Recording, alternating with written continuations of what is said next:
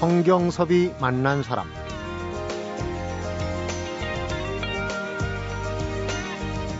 매일 5, 6km씩 조깅하는 것은 우주인이 되기 위함이 아니었습니다. 우주인이 되고자 공부를 한 것도 또 영어를 배운 것도 아니었으며 팀워크를 중요시 여겼던 것 또한 아니었습니다. 단지 매 순간을 위한 노력들이 어느 날 행운을 가져다 줬습니다. 성경섭이 만난 사람, 오늘은 한국 최초의 우주인이죠. 한국항공우주연구원의 이소연 선임연구원을 만나봅니다.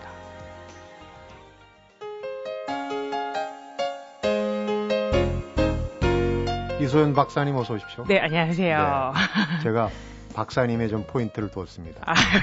우주까지 다녀오셨는데 지지난달인가 네. 중국에도 네. 최초의 여성 우주인이, 우주인이 나왔어요. 네. 네. 류양이라고. 네, 네. 나이도 비슷해요. 아, 저랑 동갑입니다. 아, 그래요? 네, 네.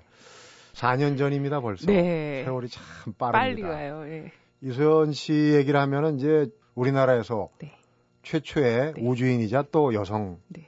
우주인이라는 타이틀에다가 뭐 세계적으로는 475번째 여성으로는 몇 번째 뭐 역대 나이로 이런 기록들이 많이 따라다녀요. 네. 그럴 수밖에 없죠. 네.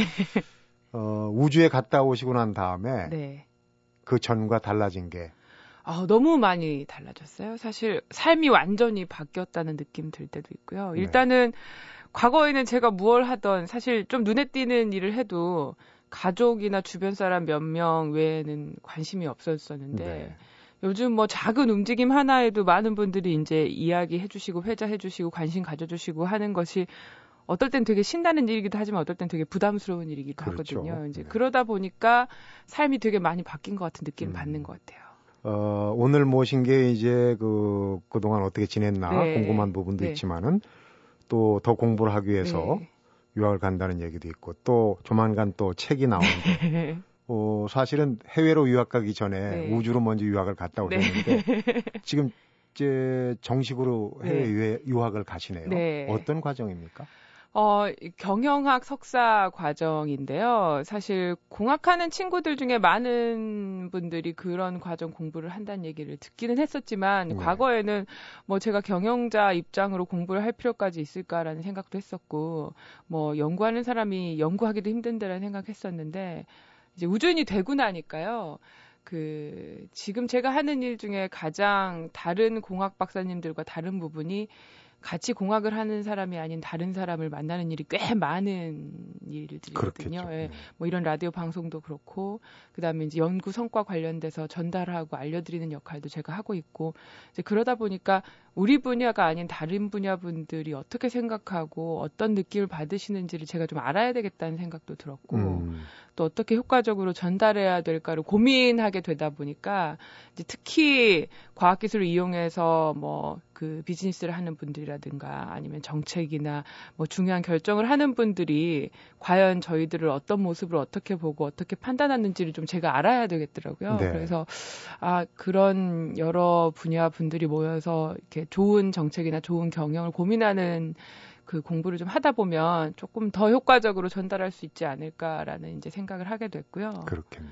그다음 과거에 이제 저는 물론 토종 국내파라는 얘기를 어떨 때는 기분 좋게 듣기도 하고 또 어떨 때는 못 나가서 안 나간 사람 같이 느껴질 때는 좀 불편하기도 했는데 그 과거에 외국에 교환학생 갔다가 들어올 때 그 제 마음이 어디에 있는지는 중요하지 않고 내가 네. 어떻게 하는지가 중요하다는 게 항상 제 신념이라 저조차도 제가 이렇게 해외 나가서 공부를 하게 될 결심을 할 거라고는 생각 못 했는데 네. 이제 요즘은 좀 재충전의 시간도 필요하다는 생각이 들고요. 음. 그다음 이제 많은 분들이 관심 가져주시는 것이 일하는데 크게 도움이 될 때도 있지만 또 혼자 조용히 생각해야 할 때는 가끔은 좀 어려운 면도 있어가지고요. 앞으로 또 어떻게 우주인으로서 삶을 살아가야 되나 좀 조용히 고민할 수 있는 시간을 좀 얻어보려는 생각도 있었던 네. 것 같아요. 요즘 경영학이 네. 뭐 법학, 의학, 네. 그 기타 다른 부분에 네. 공부를 한 사람들도 이제 경영학, 네. MBA 과정을 네. 많이 하는데 네. 기계공학과 그 별다르지 않은 게 경영학이 사실 인간공학 아니겠습니까? 그, 렇죠 예. 그런 맥락에서 참 많이 배우고 오시리라고 기대를 해봅니다. 아유, 감사합니다. 혹시라도 네. 아주 명문대를 가십니다. 유시 버클리 하면은 뭐 네.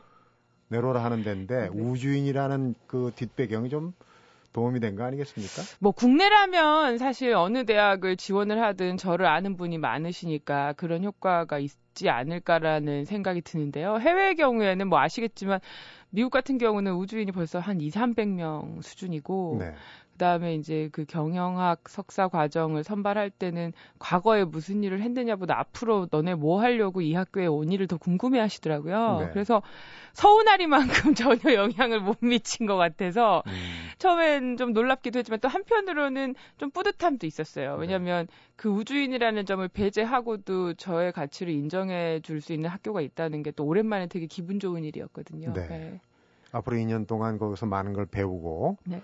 어, 대한민국의 최초의 우주인이라는 거는 자긍심을 꼭 세우고 네. 좋은 성적을 거두시기 아, 바라고요. 감사합니다. 또 한 가지는 이제 네. 책을 어, 벌써 저는 사실 인터뷰 섭외하기 전에 네. 책을 벌써 냈으리라고 생각했는데 아, 네. 그만큼 이제 준비를 네. 어, 착실하게 해오신 게 아닌가 하는 생각이 드는데 제목이 네. 아직 뭐 확실히 정해진 건 아, 열한 번째 도끼질이라는 제목으로 사실 이거 제가 지은 제목이라 네. 처음에는 출판사에서 좀 낯설어 하셔서 바뀔 수도 있다고 하셨는데 음. 결국은 제가 그 원했던 제목으로 돌아왔어요. 보통 네. 10번 정도 찍으면 나무가 넘어가는데.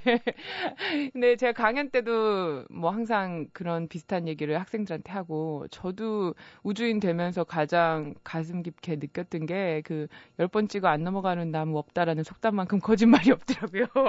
그러니까 10번 찍어서 일단 넘어갈 나무 자체를 사람들이 요즘은 욕심내 하지 않는 것 같은 느낌이 들었어요. 네. 그래서 그 11번째 도끼질 하는 용기가 필요한 상황이 매 순간 매 순간 있잖아요. 네. 그다음에 이제 이 나무가 아니라 저 나무를 선택해야 될지 아니면 음. 11번을 찍어야 될지도 항상 고민이고 그래서 그런 과정들을 쓴 책이라 그런 제목을 좀 만들고 싶었는데 다행히 이제 마지막으로 그 제목으로 하기로 네. 결정이 됐어요. 네. 시리즈가 될 수도 있어요. 안 되면 12번 해야죠. 12번째. 아까 얘기하셨듯이 네. 또안 되면 네. 이 나무가 아닌가?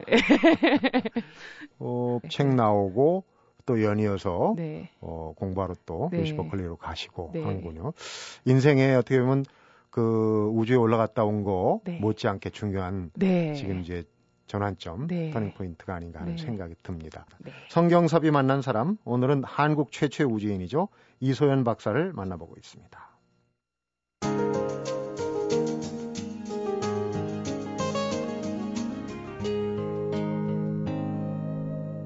성경섭이 만난 사람. 이소연 박사가 우주인이 되는 과정 사실 말도 많고 네. 오해도 많고 네. 뭐 우여곡절이 있었어요. 네. 있었는데 네. 어 테이블 돌려서 초기로 한번 돌려보겠습니다. 네. 제가 이제 통계를 한번 보니까 네. 전 세계적으로 그 우주인 중에 한 열에 한명 정도 10%가 여성 우주인이더라고요. 근데 특징 강인한 정신력 더하기 남성 못지않은 체력 네. 이렇게 돼 있던데 네.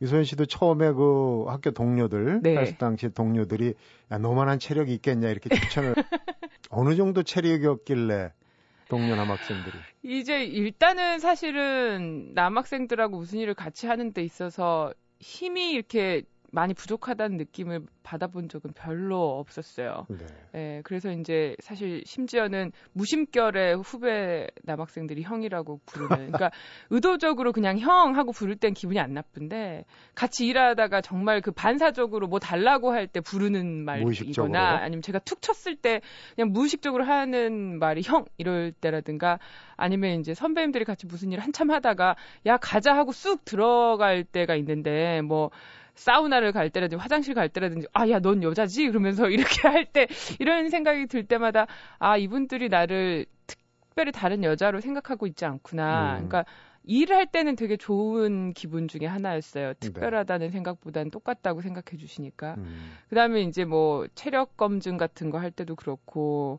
요즘은 이제 건강 검진 하면은 체성분 측정도 해 주시잖아요. 네.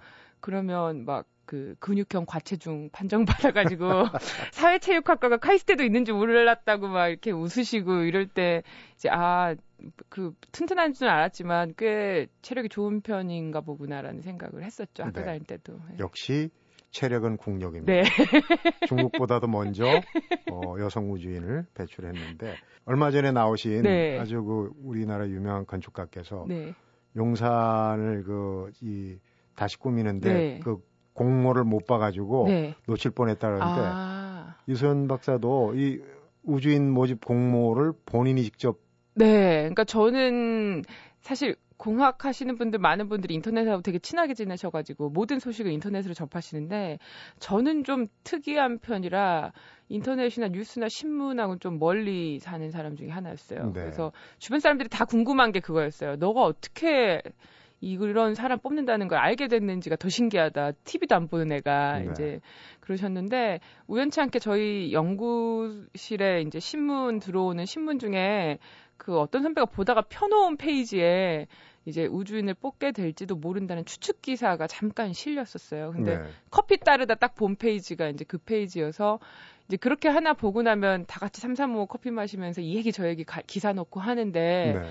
이제 그러다가 야 소연이 나가보라 그러자. 얘 얘는 할 것 같다. 이제 음. 이러면서 좀 수다를 하셨고 이제 그 얘기가 계속 맴돌다 보니까 이제 비슷한 기사만 나면 제가 원래 신문을 안 보는 걸 아시니까 주변에서 다 스크랩을 해서 보내주셨어요. 그래서 야 이것도 본댄다. 뭐 언제부터 뽑는 된다 이러면서 그러니까 뭐랄까 그 다 같이 이렇게 모여가지고 한 사람 만들려고 노력하는 것처럼 그런 느낌 받았었죠. 음, 네. 주변의 힘을 네. 많이 받으셨군요. 네.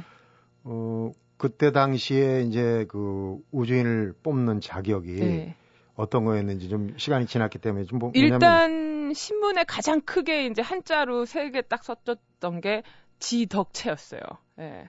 실험을 할 수 있을 정도의 과학기술 상식이나 이런 일들을 했던 경험, 그 다음에 음. 이제 우주인 훈련인도 그렇고 비행도 어렵기로 정평이 나 있기 때문에 체력이 강인하고, 그다음에 대한민국 최초로 다녀와서 그 처음 체험한 사람으로서 여러 사람에게 알려야 되는 의무가 있는 사람 중에 하나고, 많은 사람을 만나야 되고, 또 이제 우주나 과학기술 꿈꾸는 어린 친구들한테 이제 꿈과 희망을 줄 수 있어야 돼서 이제 그런 부분에서 덕이라는 부분이 들어간 것 같아요. 네. 네. 우주인이 된 과정이 말씀을 들어보니까 처음부터 딱 뜻을 세운 게 아니라 주변의 도움 그러다 이제 네. 단계 단계로 네. 가면서 네. 이제 사명감도 생기고 네. 의지도 생기고 네. 처음에 경쟁률이 대단하지 않았습니까? 3만 6천 명이 6천 넘었어요. 거기 네. 그 중에서 두 명을. 네. 일단 3만 6천 명 중에 처음에 한 300명 고를 때 들어갈 수 있을까도 자신이 없었어요. 네. 그저 이제 그때 딱 드는 생각은 한국도 우주 관련돼서 많은 일을 할 때쯤에 아 나도 과거에 처음 우주인 뽑을 때 그래도 벽돌 한 장 손 하나 얹은 사람이라는 뿌듯함이 목적이었지. 소박한 네. 바람이었군요. 그렇죠. 그러니까 사실 막연하게 제가 지원을 하고 난 뒤에 한 상상은요. 제가 나중에 결혼을 해서 아이들하고 같이 거실에서 TV를 보는데 뭐 우리나라에 되게 중요한 행사에 우주인이 나와가지고 한마디 하면 이제 제가 제 아이한테 아, 엄마도 옛날에 30년 전에 저 사람이랑 같이 달리기도 하고 저 사람이랑 같이 선발했었다? 뭐 이러면서 이제 얘기해 주거나 아니면 한 10명 안에만 들어간다고 하면 야, 저 친구 나 전화번호도 아는데 언제 같이 만나고 싶어? 뭐 사인 받을래? 이게 사실은 제가 생각하는 시나리오였는데 되게 놀라운 결과를 얻게 된 거죠. 네. 그러면 이제 최종 발표까지 갔을 때는 네. 몇 명을 놓고 마지막에 여섯 명 중에 이제 두, 명을 네. 예, 뽑는 거였어요. 예. 그때 또 연말 네. 좀 아니었습니까? 크리스마스 날 밤이었어요. 네. 참 너무 잔인한. 아 저는 근데 그때 이거 아니었으면 딱히 크리스마스 날 저녁에 할 일이 없어요. 저런. 그럴 정도로 저는 그냥 모든 게 너무 신기하고 모든 게 너무 재밌고 신났었어요. 네. 그다음에 그런 선발 과정이 아니었다면 절대 만나볼 수 없는 방송계 분들, 뭐 군인 아저씨, 경찰, 뭐 공무원 분들이 다 섞여 있었었기 네. 때문에 너무 그냥 모든 세상이 다 신기했어요. 음. 네. 그 과정에서 이제 네. 뭐 어려웠던 것들은 네. 많이 보도도 되고 우리 청취자분들도 기억을 하실 테니까 네. 특히 뭐 조금 네. 앙금이 있던 부분은 네. 다 오늘은 네. 잊어버리고 네. 우주에서 네. 내려다본 초록별 네. 지구의 네. 모습 지금도 기억이 나시죠? 선해요. 왜냐하면 음. 평생에 볼 수 있는 사람 몇 명 안 되고 저 또한도 딱 10일밖에 안 됐었기 때문에 뭐 70년 사는다고 치면은 70년 중에 10일 사실 짧은 순간이잖아요. 근데 좀 실망스러웠던 것 중에 하나는 사진으로 본 것과 너무 똑같았던 거죠. 그러니까 음. 아 굳이 이걸 보려 여기까지 이 고생을 하고 올라와야 돼라는 만약에 그것만 보러 올라갔다면 정말 실망했을 거예요. 근데 이제 그거 외에 다른 일들이 워낙 많았기 때문에 근데 또 한편으로는 그 진짜가 살아서 제 눈 바로 앞에 있는 느낌은 이게 사진이나 화면으로 본 것과는 다른 이렇게 숨 막히는 그렇죠. 듯한 느낌이 음. 있잖아요. 그래서 제가 그랬어요. 내가 만약에 장동건 씨를 직접 만나게 된다면 아마 비슷한 느낌이었을 거야. 뭐 이러면서 그러니까 아, 분명히 사진과는 같은데 살아서 움직이고 저것이 사진이 아니라 진짜라는 생각이 드니까 아무 말이 안 나오고 그냥 멍하니 쳐다보게 되더라고요. 네. 우주에서 있었던 10일. 네. 그냥 지나친 장면도 있지만은 그렇죠. 아직도 계속 잔상처럼 네. 남아 있는 네. 장면이 있을 거예요. 왜냐면 그 10일이 굉장히 평화롭고 네. 자유스러웠다고 그랬거든요. 네, 네. 일단은 창밖을 볼 수 있는 시간이 그렇게 많지 않았기 때문에 훨씬 더 인상 깊었던 것 같아요. 그러니까 다른 우주인들은 올라가면 일단 뭐 짧게는 2, 3개월에서 길게는 6개월까지 있다 오시는 분들이라 저랑 같이 올라갔을 때는 적은 기간이라서 임무가 그렇게 많지 않으셨어요. 그래서 네. 다 이렇게 창밖도 보고 시간을 좀 가지셨는데 저는 10일이 전부였기 때문에 뭐 도착하자마자 일을 시작해야 되는 입장이었거든요. 그래서 근데 그렇기 때문에 그 한 1, 2분 잠깐 잠깐 창밖을 보는 시간이 너무 귀하고 행복하고 좋았고요.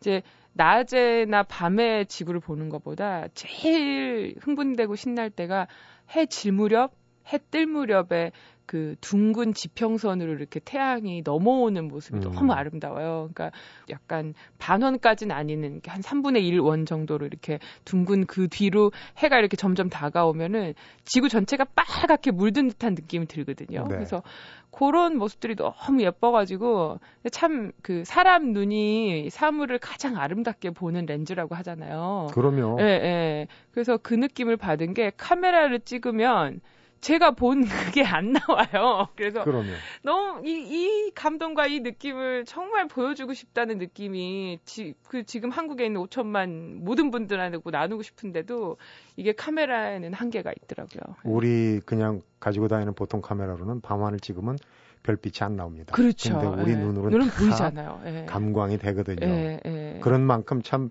인체의 신비라는 걸 또 다시 네, 다시 느끼게 됐어요. 느끼셨을 것 예. 같아요. 네. 우주 유영하는 꿈을 자주 꾸실 것 같아요. 사실 우주에서 이렇게 날아다니는 꿈을 꾸기보다는 제가 날아다녔다는 사실이 꿈 같을 때가 더 많아요. 음. 워낙 짧았고 워낙 다른 느낌이었고 하다 보니까 사실 가끔은 친구들하고 농담으로 야 내가 진짜 4년 전에 갔다 오긴 했었냐 이렇게 묻기도 하고 그러면 거봐 거봐 안 갔다 왔잖아 이러면서 농담도 하고 할 정도로 아련한 느낌이 들죠. 네. 그래서 어떤 때는 길게 다녀오신 분들이 좀 부러울 때도 있어요. 음. 왜냐면 한 6개월 다녀오신 분들은 돌아와서는 한두 달 정도가 헷갈리신데요. 그러니까 뭐 물건 같은 거 떠 있는 게 익숙하게 살다가 떨어지는 게 이상한 느낌이 든다고. 근데 저는 그 정도까지는 아니었던 것 같아요. 네. 네. 우리도 예전에 해외여행이 어려울 때는 네. 미국 갔다 오고 영국 갔다 온 얘기를 이렇게 했습니다. 네. 앞으로 언젠가는 네. 어, 우주에 갔다 온 얘기를 또 이렇게 네. 할 수도 있겠죠. 그런데 네. 어, 오늘 얘기를 하다 보니까 아주 딱 부러지는 이소연 박사가 우주인, 우주인이라기보단 지극히 지구인 같은 친근감이 듭니다. 아유. 성경섭이 만난 사람, 오늘은 한국 최초의 우주인이죠. 이소연 박사를 만나보고 있습니다.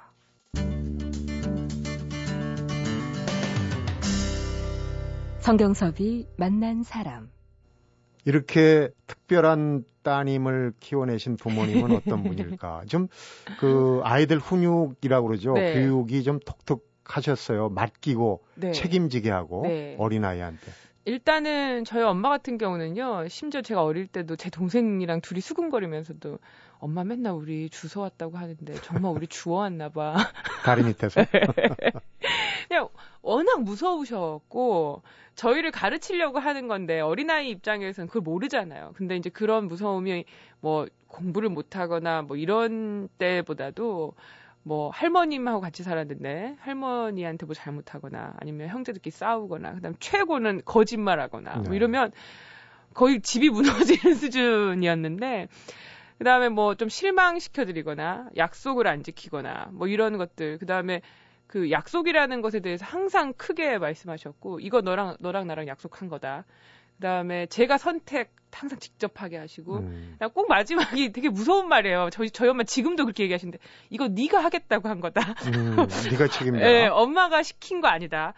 그런 얘기를 아주 어렸을 때부터 들었었고 그다음에 요즘은 이제 정말 뼈저리게 느껴지는 게 언제 어느 때든 독립해도 혼자 살아갈 수 있는 능력을 기르게 하시려고 되게 노력 많이 하셨던 음. 걸 이제야 깨달아요. 그러니까 초등학교 1학년 때부터 용돈 기입장 쓰고요. 뭐그 천 원, 이천 원 받은 용돈을 어떻게 썼는지를 다 사실 용돈 기입장이라는 게 그때는 엄마가 검사하려고 쓰려고 하는 건 줄 알았는데 네. 지금 생각해 보니까 제가 그걸 쓰면서 제가 제 걸 검사하는 과정을 가르쳐 주셨더라고요. 그러니까 그런 과정들이 지금 생각하니까 되게 특별한 교육이었던 것 같고 아빠도 마찬가지로 그냥 멀리서 지켜 막연히 절 지켜보시는 것 같은 느낌이었어요. 음. 그러니까 와서 이렇게 이렇게 해라 저렇게 해라. 그다음에 항상 이제 가끔 저희 아버지 특징이 오셔가지고 이거 이거 이건 알고 있냐? 이러시면 네 알고 있습니다. 그럼 됐다. 그럼 가세요. 그래서 이제 그런 모습들이 무책임해 보일 수도 있지만 정말 가까이에서 보면 훨씬 더 어려운 일이더라고요. 음. 그게 그래서 아 그 어려운 과정을 통해 우리를 이렇게 길러주셨구나. 그게 너무 감사하죠, 사실. 네. 엄마 같은 경우는 네. 귀할수록 엄하게 키워라 이런 원칙을 하셨고 네. 아버지는 또 약간 이제 울타리 역할 을 네, 하시면서 지켜보시니까 네, 네. 부모님이 네. 역할 분담을 잘 하신 것 같아요. 네, 확실히 하셨던 것 같아요. 두 분 다 엄하게 하면은 네, 그렇죠. 아이들이 어디 네, 기댈 데가 없죠. 그런데 그 이제 우주인의 선발이 돼서 어 카자흐스탄에 훈련을 받을 때 갑작스레 그 엄마가 전화를 했어요. 네, 저희 엄마가 그 제가 아는 것만큼 강인한 분이 아니라는 사실을 우주인이 되고 참 몇 번 목격했어요. 그러니까 저는 엄마는 무슨 일이든지 해결할 수 있는 분이라고 생각했는데 이제 제가 좀 유명해지고 많은 사람한테 알려지고 좋은 얘기도 듣고 안 좋은 얘기도 듣고 하시, 하다 보니까 좀 속상해 하시는 모습도 보게 되고 이랬는데 음. 특히 그때 카자흐스탄 제가 갔을 때는 그 백업 우주인이어서 primary로 갑자기 바뀌는 순간에 저에 대한 관심이 엄청나게 몰려들 때였는데 그 지금 올림픽 하고 있을 때 올림픽도 그렇잖아요. 네. 금메달 딸 것 같은 선수 집에 방송 그 취재진들이 다 가 있다가 네. 금메달 딱 따는 순간에 부모님하고 인터뷰 하잖아요. 음. 근데 이제 그런 비슷한 상황이었어요. 그러니까 제가 카자흐스탄 가는 순간에 이제 부모님이 어떻게 느끼시고 우주에 가는 거에 대해서 어떻게 아, 생각하시는지를 인터뷰를 하고 싶어서 찾아오는 오셨는데 이제 저희 엄마 아빠 입장에서는 집이 너무 허름하고 한 30년 전에 이사 가서 지금까지 살던 집인데 또 그 동네가 상습 침수지대예요. 지금처럼 네. 이렇게 비가 많이 오면 무조건 물이 차고 좀 심할 때는 거실까지도 올라오고 저희 집보다 더 낮은 집들은 저도 어렸을 때 같이 가서 물 퍼올리고 했던 음. 기억이 날 정도로 그래서 이제 그런 모습이 방송을 통해 나가면 딸이 창피할까봐 이제 두려우셨던 모양이에요. 그래서 전화하셔서 거의 뭐 울먹이시면서 어 다른 사람 유명한 사람들은 TV에 나오면 집도 좋고 이렇던데 어 너 이런 엄마 아빠 사는 데가 나가면 음. 창피하지 않겠냐. 그리고 엄마 아빠는 공부도 많이 못해서 인터뷰하면 말도 잘 못하는데 엄마 아빠 괜히 그 전라도 사투리로 너 우세시킬까봐 어, 부담될까봐 예, 부담될까봐 그리고 창피할까봐 뭐 이러면서 걱정이 늙으시더라고요. 그러면서 그 차마 들어오지 말라고 야박하게도 못 하시겠고 그렇다고 들어오라고도 못 하시겠고 하니까 안 마주쳐야 된다는 생각에 막 도망 다니셨던 음. 모양이에요. 그래서 전화를 끊고 나서 저도 좀 망설여졌어요, 사실. 왜냐면 저란 사람도 그때만 해도 20대 말 여잔데 예쁜 모습, 좋은 모습 보여주고 싶잖아요, 사람들한테. 네. 그러니까 고민 고민하다가 문득 드는 생각이 다큐멘터리나 이런 거 보면은 성공하신 분들 과거에 힘들었던 모습들 나오는 게 우리들한테는 희망이잖아요, 사실. 더 좋죠. 예. 네. 아, 저런 집에서도 저렇게 해도 되는데 나라고 왜 못해라는 생각을 들게 하잖아요. 그래서 아, 어쩌면 지금 이 순간 중고등학생, 뭐 초등학생 친구들 중에 혹시 부모님이 좀 경제적으로 어려워서 아니면 살고 있는 곳이 좀 안 좋아서 이런 생각하는 친구들한테 외려 에이 설마 우준이 저런 데 살았겠어 할 정도로 안 좋은 데가 나가면 음. 나는 나는 왜 못해 쟤도 하는데 이런 생각이 들 수도 있겠다는 생각이 들어서 이제 전화를 드렸죠. 네. 엄마가 창피한 거 조금만 양보하고 우리 이거 보고 그 부모님 핑계, 집 핑계 되는 친구들한테 좀 희망을 있었으면 좋겠다. 음. 문을 활짝 열어놓고 다 찍어가라고 하라고. 그랬는데 뭐 결국은 이제 방송사 분들이 너무 너무 허름했었는지 저희 엄마 아빠 얼굴만 나오고 집이 안 나왔더라고요. 그래. 네. 음. 그런 속 깊은 생각을 하셨군요. 이런저런 얘기가 네. 지금 11번째 도끼질에 네. 다 들어가 있습니다. 네. 정말 좋은 얘기들이 많이 들어가 있을 것 같고 책이 기대가 됩니다. 아유, 감사합니다. 우주인이 나오셨는데 네. 마무리를 또 그 우주 얘기를 안 하고 끝내면은 이거 참 또 싱거게 될 수 있어요. 네. 어, 우리가 그 나로호가 1, 2차 발사 네. 실패라고 이제 10월에 3차 발사한다고 네. 예정이 나왔는데 네. 그 훈련 받는 도중에 그 노 과학자하고의 대화 네. 이 우문현답을 했어요. 우리는 뭐 사람 실어 나갈 거는 둘째 치고 네. 인공위성 수화번의 로켓도 네. 못 만든다라고 했더니 과학자가 아서라 그러고 얘기를 하셨다고요?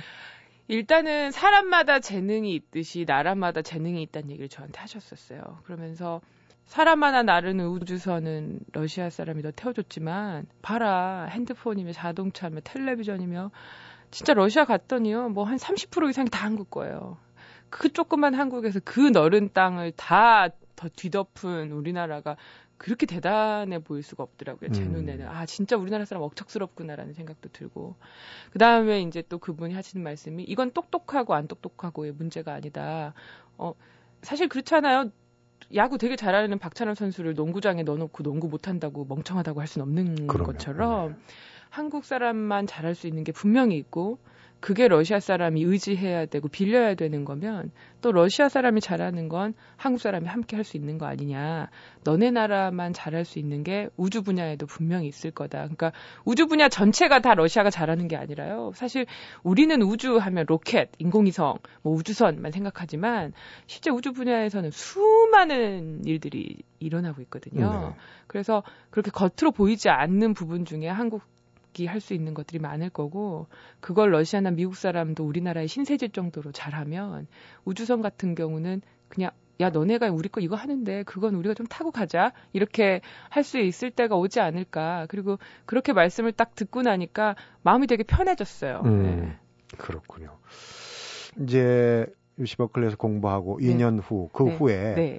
우주인 이소연 박사의 꿈은 어떤 걸까요? 저는 사실 단기적으로 그 다음에 무얼 해야겠다, 무얼 해야겠다 하는 생각 자체를 그만하기로 마음 먹은 지가 좀 됐어요. 그러니까 음. 학교 졸업하고 박사학위를 받을 때까지는 그래 내년까지는 이 실험 끝내야 돼, 내년까지는 이렇게 졸업해야 돼 이러면서 달려왔는데 어느 순간 그러다 보니까 제가 더 볼 수 있는 많은 것들을 잃고 아주 좁은 곳만 보면서 달려가는 제가 되게 답답한 것 같다는 생각도 들더라고요. 네. 그리고 놓친 게 좀 아깝기도 하고. 그래서 요즘은 아 그냥 우주인으로서 대한민국 과학기술에 아니면 많은 분들이 기대하는 것에 부응할 수만 있다면 제 위치가 어디든 무엇을 하고 있든 직함이 무엇이든 직업이 무엇이든 큰 그 다를 이유는 의미는 없을 것 같다는 생각이 들어서 앞으로 2년 동안 제가 최대한 노력하고 싶은 건 그런 생각보다 좀 넓게 보고 많이 생각하고 음. 할수 있는 최대한 모든 것들의 가능성을 좀 타진해 보고 싶다는 생각이 들고요. 네. 근데 이제 정말 멀리 보는 꿈은 하나 있어요. 저 정말 죽은 뒤에라도 죽기 전에라도 꼭 이루고 싶은 꿈이 있다면 그 우리들 어렸을 때 그 제가 우리가 하고 싶은 일을 이룬 어른들을 보면서 꿈을 갖고 노력하잖아요. 아, 네. 저 사람이 저렇게 노력해서 저렇게 됐다더라. 뭐 반기문 총장님이 이렇게 이렇게 하셨대더라. 이런 것처럼 한 40년 뒤, 50년 뒤에 뭐 과학기술에 되게 큰 일을 이룬 친구가 나타나거나 뭐 노벨상을 타는 친구가 나타나거나 아니면 뭐 큰뭐 뭐 치료약을 개발한 친구가 나타나거나 아니면 로켓 관련돼서 큰 일을 한 친구가 나타났을 때 음. 그 친구한테 인터뷰를 할 때 분명히 기자가 아니 도대체 왜 과학 기술 쪽 공부를 하려고 마음 먹었나요? 이제 이러면 그 친구가 아, 초등학교 때 TV에서 그 우주인 이소연 박사 날아다니는 걸 보고 너무 신나서 나도 저런 거 하는 사람이 되고 싶다는 생각에 과학 공부를 시작했는데 여기까지 오게 됐습니다. 이런 얘기를 들으면 되게 너무 눈물 날 것 같아서 좀 그런 때를 꿈꾸고 그렇게 되려면 제가 그 그때까지 열심히 살아야 되잖아요. 만약에 네. 그때 제가 뭐 홈리스가 돼 있거나 아니면 실패해 있거나 이러면 설사 그렇게 과학자가 되고 싶었어도 그 얘기를 당당하게 하지 못하게 되잖아요. 네. 그래서 그 친구가 당당하게 얘기할 수 있게 저도 어딘가에서 제 몫을 좀 하고 싶어요. 네. 역시 갔다 갈 때까지 갔다 온 분이라 얘기도 정말 뭔가 다르구나 하는 생각을 합니다. 어쨌든 그게 네. 어, 유선 박사의 운명이자 굴레일 수도 있지만은 또 진취적인 추진력이 될 수도 있어요. 네. 원하는 모든 일 다 이루길 바라고요. 오늘 재밌는 얘기 고맙게 잘 들었습니다. 감사합니다. 성경섭이 만난 사람 오늘은 조만간 출간될 11번째 아, 도끼질의 저자죠. 또 대한민국 최초의 우주인 이소연 박사를 만나봤습니다. 되건 안 되건 제가 잃을 건 없죠. 마지막 최종 두 명의 후보가 되면 더할 나위 없이 좋을 테고 되지 않더라도 한국 최초 우주인의 친한 친구가 되는 거니까요. 이소연 씨가 이런 인터뷰를 했던 기억이 납니다. 우주인 최종 낙점을 앞두고였던 것 같은데 뭐래도 또 뭐든지 간에 잃는 것만 또 얻는 것만 있는 건 아니라는 아주 적극적이고 낙관적인 생각 우주인 이소연을 만든 힘이 아니었을까 생각해 보면서 성경섭이 만난 사람 오늘은 여기서 인사드리겠습니다.